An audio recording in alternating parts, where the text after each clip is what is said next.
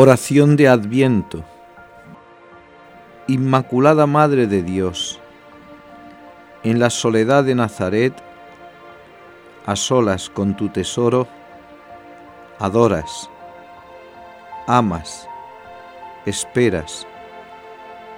Él en tu sagrario virginal, tus manos juntas en plegaria un ardor divino da a tus latidos ritmo para dos corazones. Flor de pureza, fragancia de lirio, amor intacto. Contigo estoy solo y espero.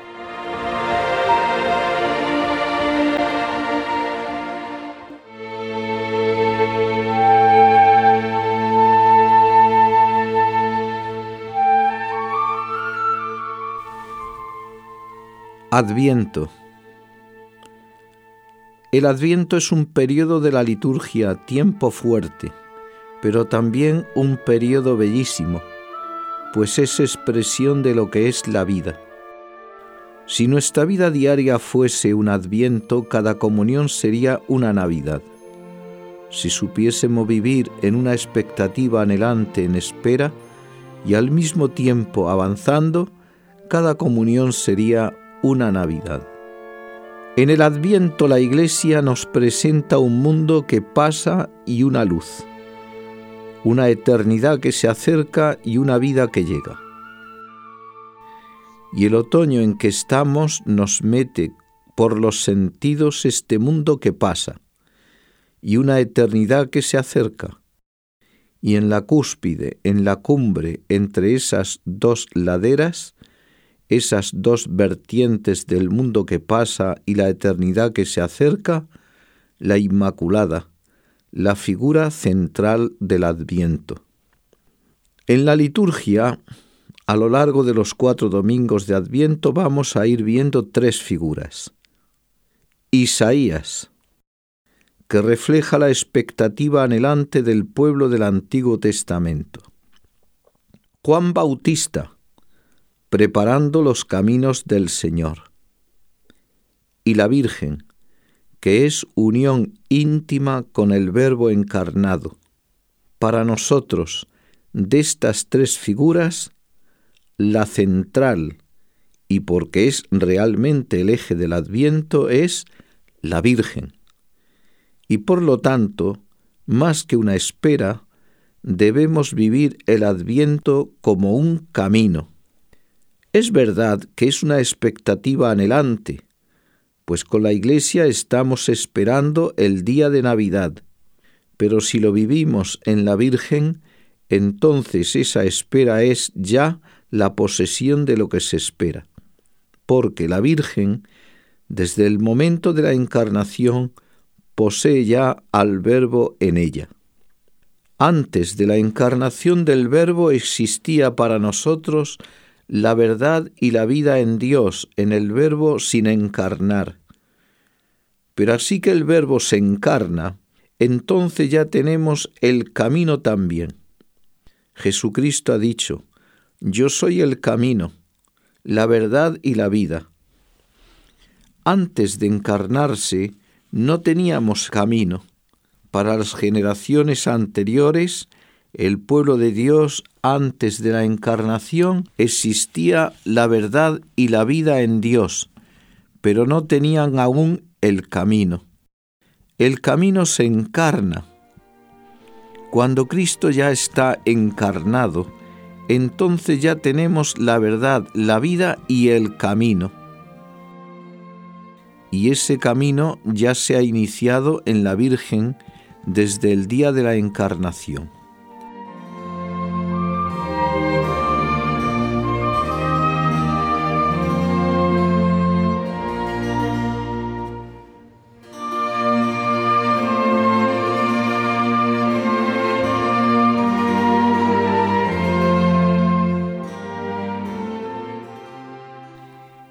Y ella día a día va formando progresivamente de su propia sangre la naturaleza humana de Jesús. El embarazo de nueve meses de la Virgen está constituyendo un crecimiento de ese niño, el Verbo encarnado. Y así nosotros también avanzamos en nuestra vida espiritual en ese camino. Para eso se realizará en la medida de nuestra unión con la Virgen.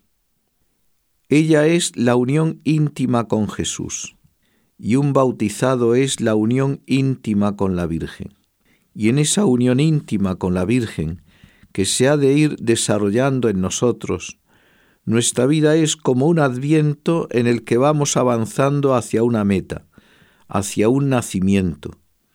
Un nacimiento que será glorioso después de que lo hayamos finalizado con la muerte, pero hasta ese momento será doloroso.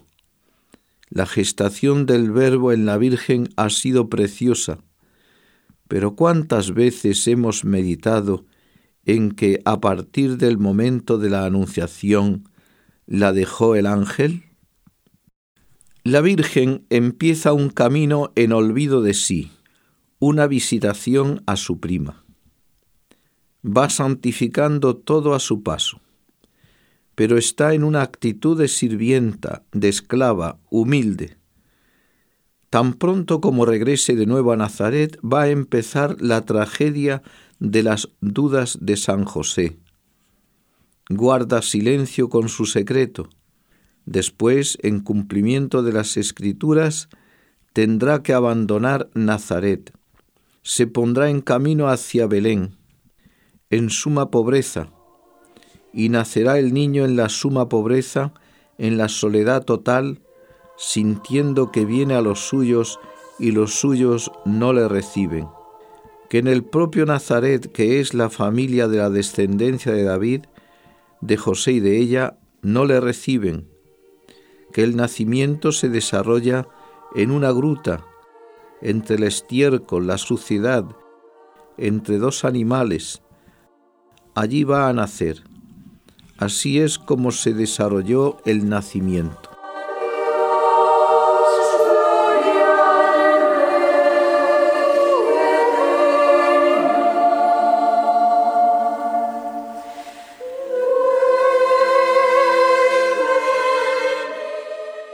Y el nacimiento de una persona a la vida verdadera, que es la muerte, se desarrolla en la total y suma pobreza. La suma pobreza es la muerte, es el desprendimiento de todo lo creado, de todas las cosas, el abandono de todo, el momento de la angustia de una persona, la agonía de un moribundo, es un instante para el que deberíamos ensayarnos con mucha frecuencia, como decía el padre Llorente. Hay que ensayar a morirse, repetía. ¿Cómo estoy agarrado a la vida? ¿A cuántas cosas estoy apegado? ¿A cuántas personas? ¿A cargos? ¿A ocupaciones? ¿A profesiones? Ensayar a dejar esas cosas, a morirse, porque con la muerte lo voy a dejar todo. Pero es que con la muerte no se llega al desprendimiento de mis cosas, sino también al desprendimiento de mí mismo, y llega al desprendimiento de Dios. Cuando uno asiste a la agonía de un moribundo, éste se agarra, se aferra más que nunca, en la medida de su fe, incluso a las personas. En ese momento final, en que no goza de nada de la tierra, pero tampoco de la presencia de Dios, se siente la purgación del pecado en la muerte. Es el momento de nuestro triunfo, pero qué costoso. Cristo ha ido por delante. Y el nacimiento de Jesús es un nacimiento en sufrimiento, es un desprendimiento de todo, es la total soledad absoluta, y si una persona quiere realmente entrar en el plan de Dios para la santidad, no se puede ir a la luz sin la cruz. Y bien sea en la muerte definitiva, bien sea en la muerte de cruz, bien sea en el propio nacimiento que estamos contemplando, un alma que aspire a la santidad irá siendo despojada de todo. Belén es una pobreza total y absoluta Y la cruz es la pobreza total, absoluta y definitiva de la muerte. Eso es lo que preparamos con un adviento. Y ahí sí, viene la figura de Juan Bautista, allanando valles, quitando de nosotros la soberbia, la vanidad, defectos de nuestro carácter, quitando pasiones, de preparar los caminos del Señor. Pero así que vengan los caminos del Señor e invadan nuestra persona plenamente, no va a hacer otra cosa que prolongar lo que hizo en la encarnación, desde que se encarnó hasta que murió en la cruz. Y allí donde Dios encuentre un alma que realmente abra los brazos para fijarse con Él a la cruz, la va a acoger. Por lo tanto, contad con estas cosas. Llegan inesperadamente, cuando menos te lo piensas. Qué importancia que vivamos a fondo este adviento. San Pablo dice en la carta a los romanos que la noche está avanzada y se avecina el día, y que por tanto no avancemos entre embriagueces y glotonerías, lujurias y lascivias, ni en reyertas ni envidias. Que no haya divisiones entre nosotros ni pequeñeces, ni tengamos excesivo cuidado por nuestro cuerpo, es decir, la pobreza total y absoluta. Vivamos un adviento muy unidos a la Virgen. Lo fundamental en ella es su unión con el Verbo encarnado, que tiene en sus entrañas su desposorio con el Espíritu Santo, su esclavitud con el Padre. Vivamos esa unión plena. En todo momento, dejar a Dios disponer a plenitud de cada uno de nosotros.